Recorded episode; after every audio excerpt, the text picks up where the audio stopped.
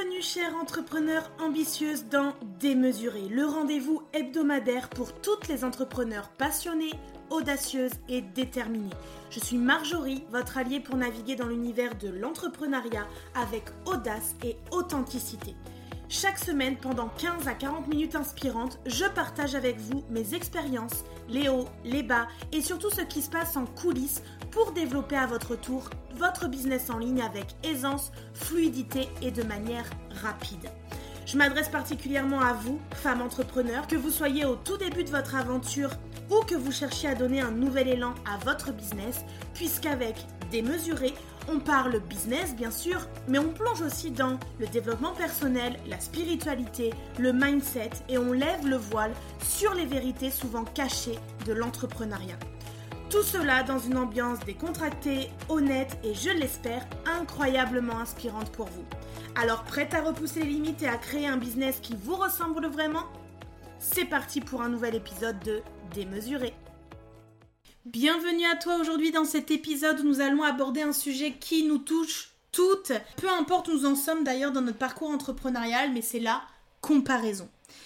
Pourquoi se comparer peut être si destructeur pour sa motivation? On va le découvrir aujourd'hui avec des enseignements mais aussi mon parcours, ce que j'ai vécu avec la comparaison. Déjà, ce qui est important, les filles, c'est que vous veniez toujours et encore redéfinir ce qu'est la motivation et la comparaison. La motivation et la comparaison, c'est deux forces puissantes qui vont influencer notre comportement et nos décisions, mais elles fonctionnent d'une manière très différente et elles vont avoir des implications aussi très distinctes pour notre bien-être et pour notre réussite. La motivation, je suis allée voir pour ces deux termes vraiment les origines de ces mots, leurs caractéristiques et comment ça pouvait impacter notre quotidien. Et donc pour la motivation, c'est une force interne qui va du coup nous pousser à agir, à progresser, mais aussi à atteindre nos objectifs. Et donc elle va être liée, cette motivation, à nos désirs personnels, à nos passions, à nos valeurs et à nos besoins. Et donc dans cette motivation, il y a vraiment de la positivité, c'est-à-dire que la motivation, elle va être associée à des sentiments positifs d'accomplissement, mais il y a aussi l'enthousiasme, la détermination, et que à l'intérieur de nous, intrinsèquement, lorsqu'elle est authentique, la motivation, elle vient de l'intérieur. Elle est alimentée par notre désir personnel de croissance, d'apprentissage, de réalisation de soi ou d'un objectif. Donc forcément, la motivation, elle peut nous conduire à une amélioration continue, à de la persévérance face à des défis, à de l'adversité et aussi à un sentiment d'accomplissement personnel. Alors que la comparaison, c'est un processus d'élévation de soi par rapport aux autres. Donc on y met une notion externe dans notre accomplissement personnel.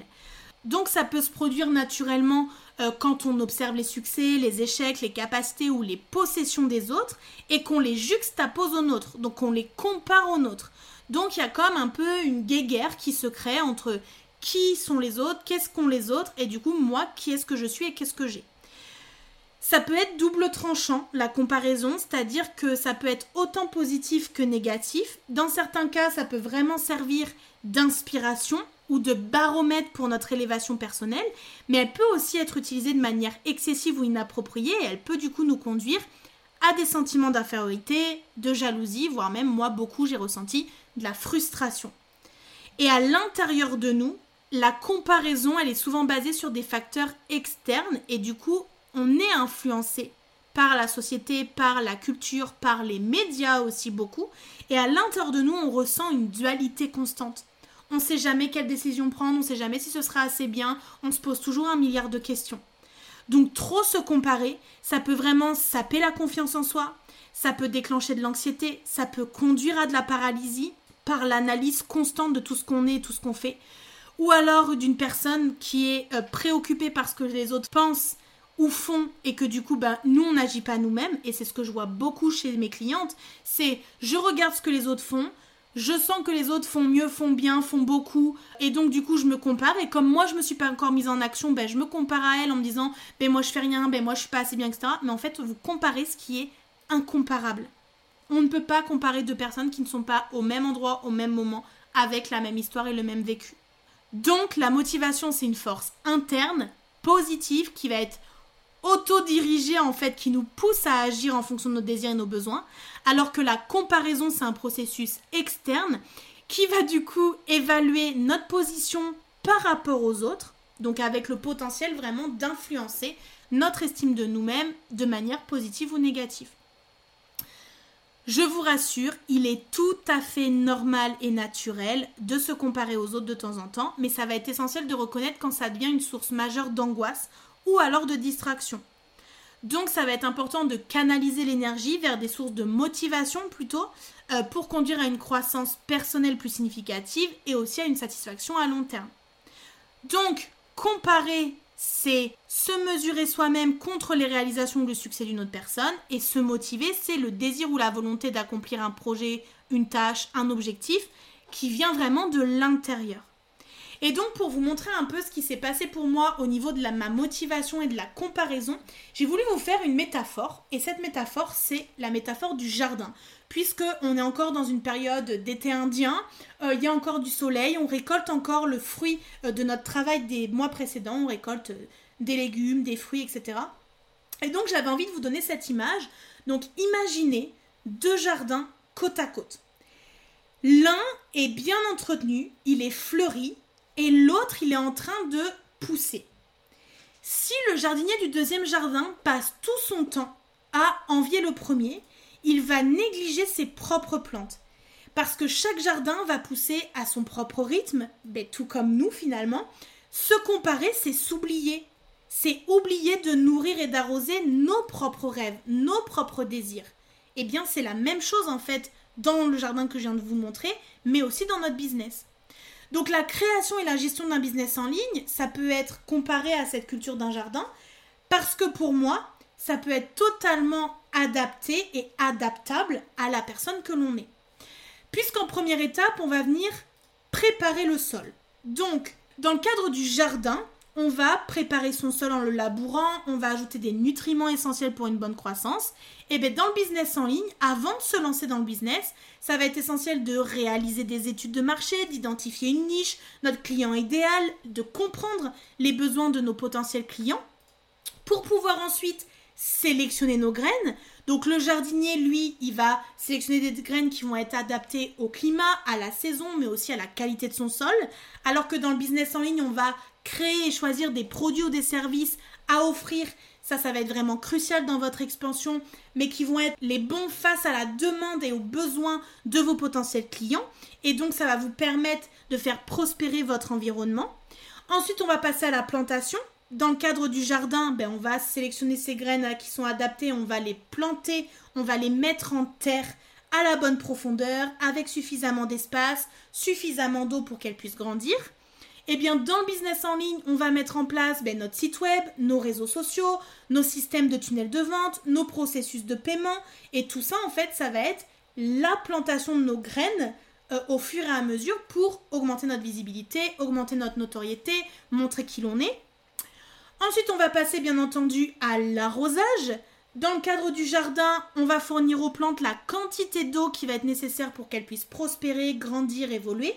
Dans le business en ligne, on va investir du temps, de l'argent, des ressources pour faire grandir notre entreprise, notamment dans le marketing, la stratégie, la pub, notre contenu, faire des boosts Instagram, mais aussi l'engagement client, créer des tunnels de vente puissants, des formations euh, avec beaucoup d'impact. Pour pouvoir ensuite passer à l'éclairage, dans le milieu du jardin, on va s'assurer que les plantes elles reçoivent la quantité appropriée de lumière du soleil pour leur croissance, alors que dans le business en ligne, on va s'assurer de se révéler, se dévoiler, se montrer, s'exposer assez pour assurer une visibilité en ligne grâce bah, à notre personnage, à qui l'on est quand on représente notre entreprise, mais aussi grâce au SEO, à la publicité payante, aux médias sociaux en règle générale. Une fois que notre visibilité est faite, bah, on va s'assurer de faire la taille et l'entretien. Dans le cadre du jardin, on va élaguer les plantes, on va enlever les mauvaises herbes, on va s'assurer que tout est en bonne santé. Dans le milieu du business, on va venir ajuster, optimiser, mettre à jour régulièrement notre contenu, nos offres, mais aussi nos méthodes pour mieux répondre aux besoins changeants de notre client idéal. Et tout ça va nous permettre à un moment donné de récolter. Donc dans le jardin, on va patienter et entretenir soigneusement pour pouvoir récolter nos fruits, nos légumes ou nos fleurs. Et dans le business, ben, ça représente le moment où vous allez vraiment commencer à avoir un retour sur investissement, quand vos ventes vont augmenter, votre marque va gagner en notoriété et que vous aussi, vous allez vous sentir beaucoup plus à l'aise pour vous montrer, vous dévoiler, vous révéler et vendre vos produits et vos services. Après ça, on peut ajouter une étape qui serait la rotation des cultures, c'est-à-dire qu'on va changer les types de plantes cultivées à chaque saison ou à chaque année pour maintenir la santé du sol. Moi, je vois que derrière chez moi, l'année dernière c'était de l'orge, cette année ça a été des tournesols. De l'autre côté, l'année dernière c'était des tournesols, cette année ça a été du quinoa, par exemple, ou du maïs. Donc on voit vraiment que on change les types de sol et bien dans le business, ça nous demande en fait d'innover, d'introduire des nouveaux produits ou services pour garder en fait la fraîcheur et la pertinence dans votre entreprise par rapport à votre clientèle cible. Donc, tout comme un jardin, notre business, il nécessite de l'attention, des soins, de la patience pour pouvoir prospérer et pour pouvoir montrer à quel point on est déterminé, on est innovante, on a une compréhension approfondie de notre marché pour pouvoir réussir. Et avec le temps, avec les efforts, avec les soins appropriés donnés, les deux peuvent fleurir et donner des résultats fructueux. Je repense à plusieurs de mes clientes euh, qui ont pu à un moment donné euh, louper certaines étapes de euh, cette fructification et qui ont loupé des choses dans la construction au fur et à mesure. Il peut y avoir différents types d'entrepreneurs, mais toutes doivent évoluer et grandir au fur et à mesure. Et toi aussi, tu dois forcément te questionner sur est-ce que j'ai évolué, est-ce que j'ai grandi, est-ce que j'ai changé, est-ce que je me suis transformée, c'est vraiment essentiel. Il peut y avoir des entrepreneurs débutants, comme par exemple, je pense à ma cliente euh, Cécile, qui avait euh, lancé sa boutique en ligne et elle voyait euh, mon autre cliente Pauline qui célébrait son 10 millième client. Mais en fait, au lieu de se concentrer sur sa première vente, Cécile se décourageait parce qu'elle se sentait loin de là où en était Pauline. Et du coup, là, elle était typiquement dans un système de comparaison, alors qu'en fait, elle devait prendre soin de ses offres, prendre soin de ses produits, être vraiment au plus près de son jardin pour pouvoir l'entretenir et donner envie aux personnes d'y venir à leur tour. Mais il y a aussi l'impact sur notre créativité qui peut jouer. Moi, je sais que Laure, euh, elle est coach, mais elle passe beaucoup d'heures sur les réseaux sociaux à regarder les comptes des autres, ce que font les autres, etc. Mais du coup, au lieu d'être inspirée, parfois elle est découragée parce qu'elle se dit qu'elle atteindra jamais le niveau de certains designers, de certaines personnes qui font des super visuels, et que du coup, ben, de rentrer dans ce système-là, ben, ça vient étouffer sa propre créativité. Et parfois même, il y a des chiffres qui sont complètement trompeurs, puisque moi je me souviens de Maude qui avait beaucoup d'abonnés, qui avait plus de 10-15 000 abonnés, euh, qui passait des heures sur les réseaux sociaux euh, à admirer le travail des autres, ce que vendaient les autres, etc. Et moi je disais, mais en fait, pourquoi tu regardes les autres et pourquoi tu ne regardes pas ton business? Parce qu'en fait, tu as beaucoup d'abonnés, etc. elle me disait, oui, j'ai beaucoup d'abonnés, mais je vends pas. J'ai zéro de chiffre d'affaires ou quasi zéro. Donc en fait, elle se sentait toute petite en comparaison de ses concurrents qui vendaient beaucoup, mais qui avaient des communautés beaucoup plus petites, mais qui du coup avaient des agendas beaucoup plus remplis. Mais ce qu'elle ne savait pas, c'est que pour certains de ses concurrents qui avaient beaucoup d'abonnés, eh bien certains, ils ont acheté leurs followers et c'est des personnes qui sont pas engagées, qui répondent pas. Et elle, en fait, c'était son cas. Elle avait des abonnés, elle avait des followers, mais en fait, il n'était plus en phase avec sa transformation, avec ce qu'elle partageait maintenant comme contenu. Elle ne les avait peut-être pas préparés à ce changement. Elle ne leur avait peut-être pas expliqué pourquoi elle avait changé, vers où elle allait pour pouvoir guider les personnes dans cette nouvelle direction. Donc on le voit, hein, maintenir la motivation sur le long terme, c'est un des défis les plus importants de nombreux entrepreneurs que ce soit dans le business en ligne, dans l'apprentissage ou dans la vie en général. Et donc j'avais envie de te donner quelques petits conseils que moi j'ai suivis euh, concernant la motivation. Première chose, c'est de définir clairement ses objectifs. Avoir des objectifs qui sont clairs, qui sont précis. Euh, si on est une personne spécifique en human design, ou alors des choses qui ont plus de sens, qui viennent connecter à notre intériorité si on est non spécifique. Mais en tout cas, de voir dans quelle direction on va devoir mettre nos efforts et de s'assurer que nos objectifs sont bien euh, smart entre guillemets, puisque moi j'aime pas suivre cette méthode vraiment euh, assidûment, mais vraiment ça aide aussi à voir si c'est réalisable, si on peut mesurer l'atteinte, si euh, c'est bien spécifique à notre business, donc c'est à adapter, mais j'aime bien quand même utiliser un petit peu cette méthode. Le deuxième point, c'était de découper nos objectifs. Moi, je pose des grands objectifs en début d'année et ensuite, je les divise en petites étapes ou en petites tâches. Moi, ce que j'aime, c'est partir d'un objectif, en faire des petites étapes et les découper en tâches. Et donc, ces tâches, je viens ensuite les mettre dans mon agenda pour pouvoir avancer étape par étape euh, ben, sur les différentes tâches à faire. Et donc, je vois mon projet clairement avancer petit à petit de le découper, ça rend euh, le processus et le projet beaucoup moins euh, désespérant, beaucoup moins démotivant. Du coup, on a aussi des occasions beaucoup plus régulières de célébrer les petites victoires. Et donc, ça nous permet vraiment de venir visualiser notre succès. Et c'est ma troisième étape, de s'imaginer en train d'atteindre nos objectifs.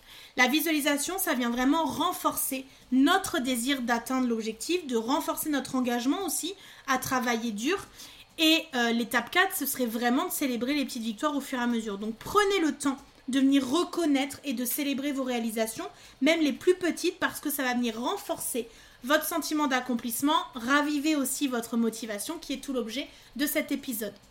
La cinquième étape, c'est de vous entourer euh, de soutien, de personnes de confiance, de personnes qui ont des choses à vous apporter. Donc, vous allez venir vous entourer d'une communauté qui vous ressemble, d'un groupe d'entrepreneurs, peut-être de coachs, de mentors, d'assistants, peu importe, mais des personnes qui vont venir vous offrir des encouragements, qui vont partager des expériences similaires, qui vont aussi vous remettre sur la voie lorsque vous vous écartez ou c'est compliqué. Et donc l'étape 6 vient soutenir ça puisque l'étape 6 nous amène à nous régénérer. La fatigue et l'épuisement, ça peut sérieusement nous démotiver. Donc ça va être crucial de prendre des pauses, de se reposer, de se ressourcer régulièrement, ce qui nous permettra d'éviter la comparaison aussi. Puisque si on compare constamment notre progrès à celui des autres, ça peut miner notre, motivation. Donc concentrez-vous sur votre propre parcours et sur vos propres objectifs. Et en septième étape, rappelez-vous toujours le pourquoi vous faites les choses. Lorsque vous vous sentez démotivé, revenez à la raison pour laquelle vous avez commencé. Je l'ai encore dit récemment à une de mes clientes, Maïté, je lui ai dit T'as perdu le sens, tu ne sais plus pourquoi tu fais les choses, et donc pour avoir envie de te remettre dans l'action, il faut que tu reconnectes au pourquoi, mais dans votre corps. Parce que dans votre corps, ça va créer une impulsion de création, d'innovation, de mise en action.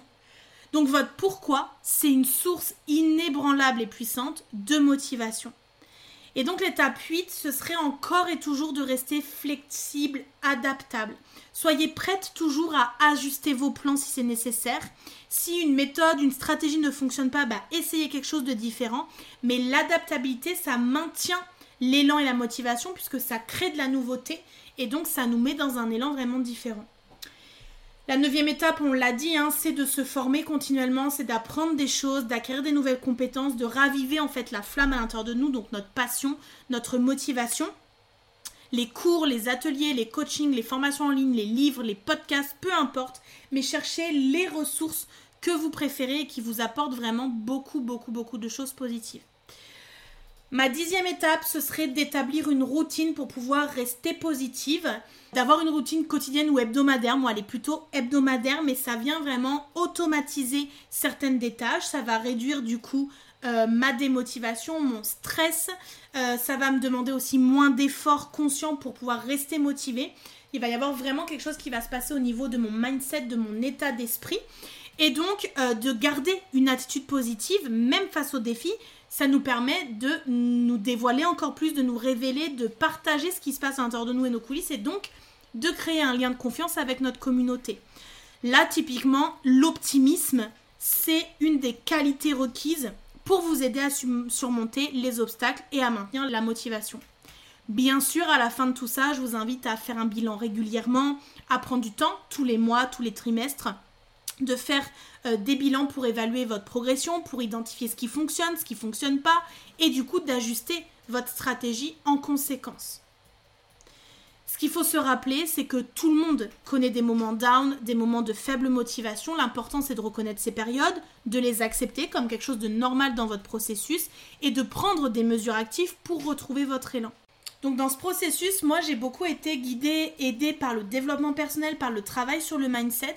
Il y a quatre notions que j'ai travaillé avec mes coachs, mes mentors, les personnes avec qui j'ai travaillé déjà et avec qui je travaille encore aujourd'hui, puisqu'il y a des choses qui reviennent sur le tapis, il y a déjà la spirale de la comparaison. Donc quand on commence à se comparer, on peut très rapidement se retrouver dans une spirale négative qui affecte notre estime de soi. Et moi j'étais comme ça. En fait, je me déviais de mes objectifs de réussite en allant voir toujours plus des personnes qui réussissaient, qui faisaient encore plus, qui généraient encore plus de chiffre d'affaires. Bref, j'étais rendue à me comparer à des personnes qui étaient millionnaires. Or, on ne peut pas comparer ce qui est incomparable, je l'ai dit tout à l'heure. Donc revenir à me comparer pour être une source de motivation, c'est ok. Me comparer avec des personnes qui en sont à peu près au même stade en termes de business, c'est ok. Me comparer à des personnes qui sont 10 km plus loin que moi, c'est non. Donc j'ai vraiment travaillé cette notion pour dire stop et pour revenir en fait à l'essentiel au niveau de la comparaison pour moi.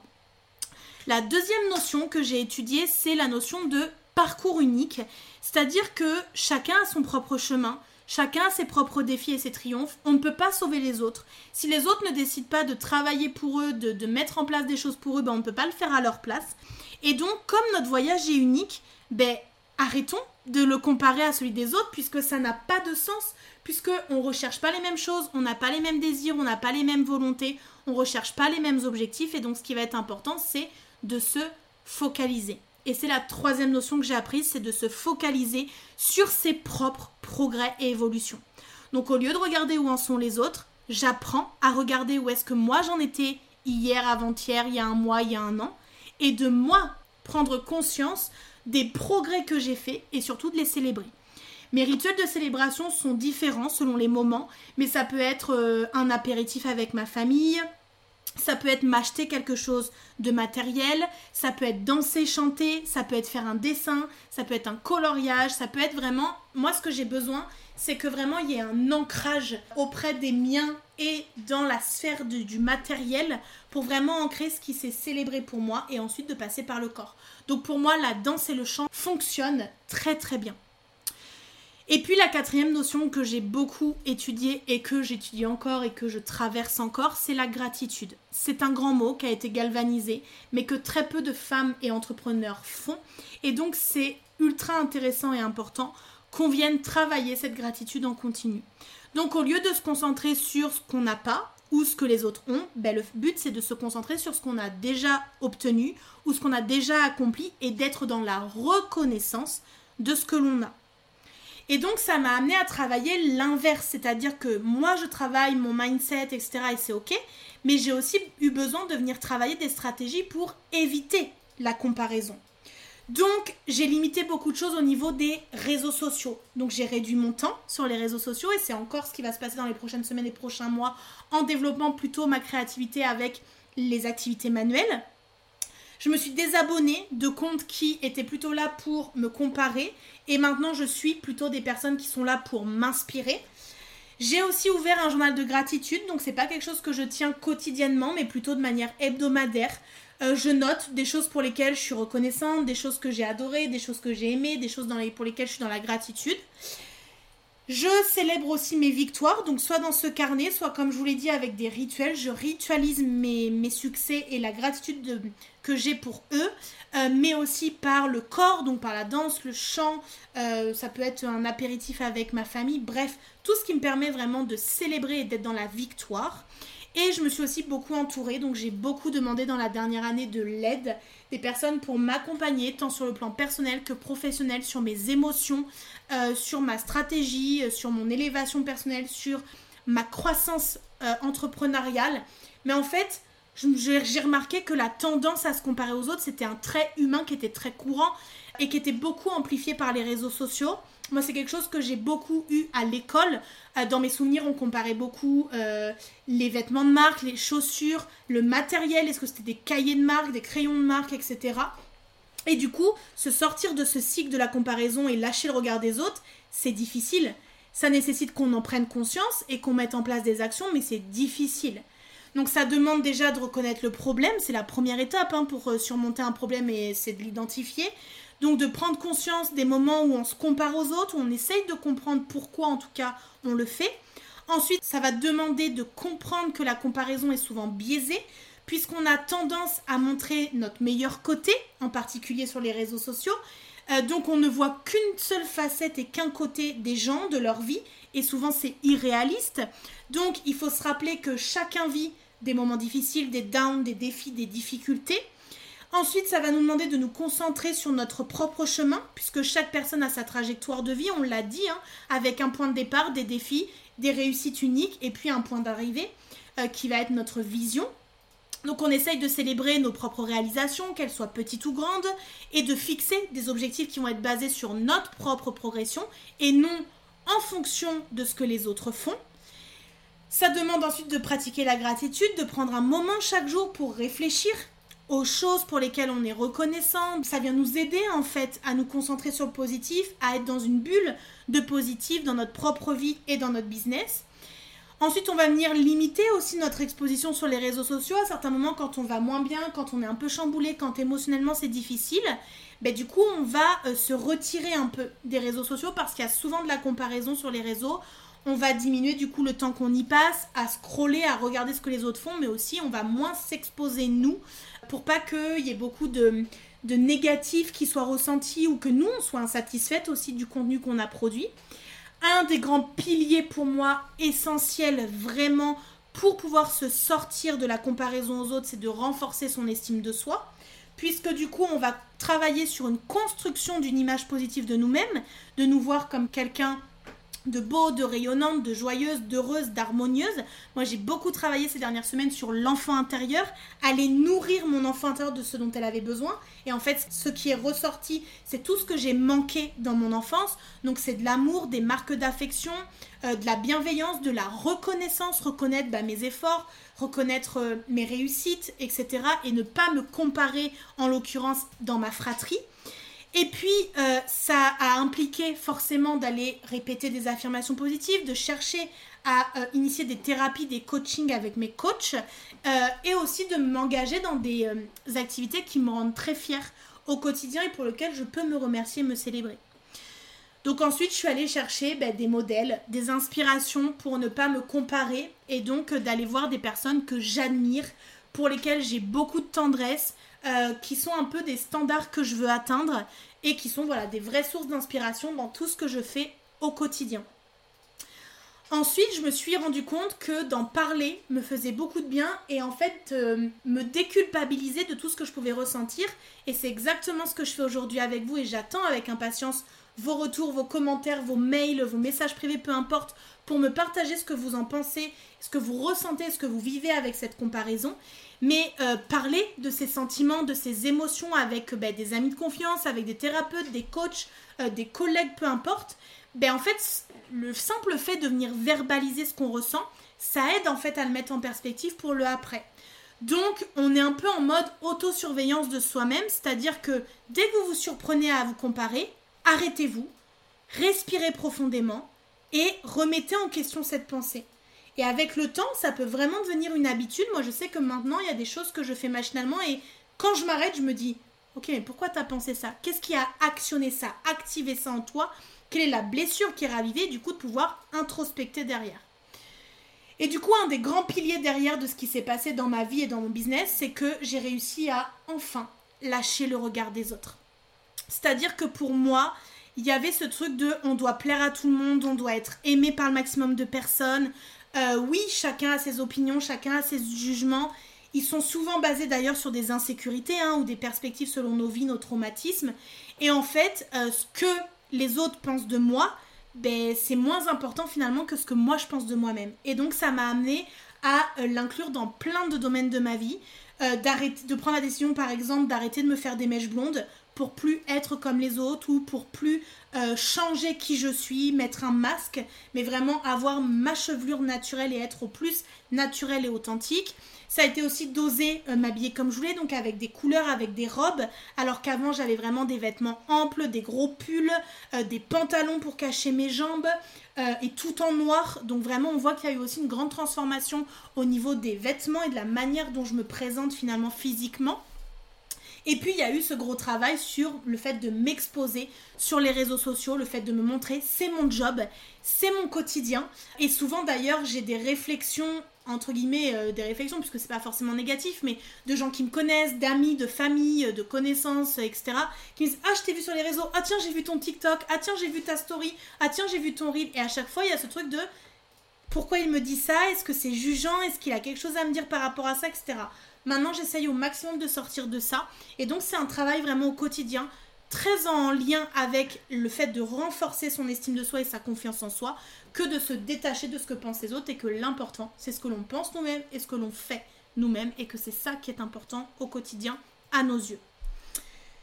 Donc voilà, donc le fait de venir fixer mes propres normes du succès, donc au lieu de mesurer le succès selon les standards de quelqu'un d'autre, vraiment de venir le, le, mesurer par rapport à ce qui est important pour moi et ce que ça signifie pour moi, ça m'a permis de reposer les choses euh, sur le bonheur, les réalisations personnelles, la croissance, l'expansion, des mots vraiment qui viennent me connecter à ma puissance intérieure. Et puis ensuite de cultiver de la compassion vis-à-vis de moi-même, d'apprendre à me traiter comme je traiterais ma meilleure amie. C'est un conseil que je donne souvent à mes clientes, mais c'est euh, avoir de la gentillesse, de la compassion, euh, le, regard sur l'autre, etc. Je sais que certaines de mes clientes me disent souvent que je fais pas souvent de compliments, je dis pas forcément bravo, je félicite pas forcément euh, beaucoup. Et je sais que ça fait partie de ma personnalité en tant que manifestor. Quand j'ai découvert mon type Human Design, c'est une des choses qui m'a marqué. Que ne pas faire des compliments, etc., c'était quelque chose d'ancré dans mon énergie. Et qu'en fait, les gens recherchent à tout prix les félicitations, les compléments d'un manifestor parce que c'est une personne avec une personnalité très tranchée, qui s'assume, qui s'affirme, etc. Euh, et que du coup, c'est très très bon pour la confiance de la personne que d'avoir la reconnaissance d'un manifestor. Et j'avoue que c'est quelque chose sur lequel je travaille de plus en plus, de pouvoir dire bravo, merci, félicitations, euh, etc. à mes clientes et aux personnes autour de moi, que ce soit mon fils, mon mari, etc. Pour venir vraiment euh, cultiver cette compassion pour les autres et du coup le fait de le faire pour les autres m'apprend à le faire pour moi-même. Donc de reconnaître mes propres valeurs, d'apprendre à me valoriser par rapport à qui je suis vraiment. Et du coup, ça me permet vraiment de m'éloigner au fur et à mesure mais de la comparaison et du regard des autres qui nous bouffent la vie souvent, régulièrement. Voilà les filles, moi je pense que vraiment la comparaison ça peut être le voleur de joie comme on dit. Donc en tant qu'entrepreneur ça va être essentiel de se concentrer sur notre propre chemin, sur notre propre croissance, notre propre évolution, que c'est notre évolution que l'on doit regarder euh, tel un papillon qui se métamorphose. Et que du coup la prochaine fois que vous vous surprenez à vous comparer, rappelez-vous de votre jardin unique et des merveilleuses plantes que vous pouvez y faire pousser. Merci d'avoir écouté cet épisode. Si cet épisode vous a plu, n'hésitez pas à le partager autour de vous et laissez-moi un commentaire et 5 étoiles. Ça me motivera à vous préparer plein d'autres épisodes inspirants. Et d'ailleurs, on se dit à la semaine prochaine pour le prochain épisode.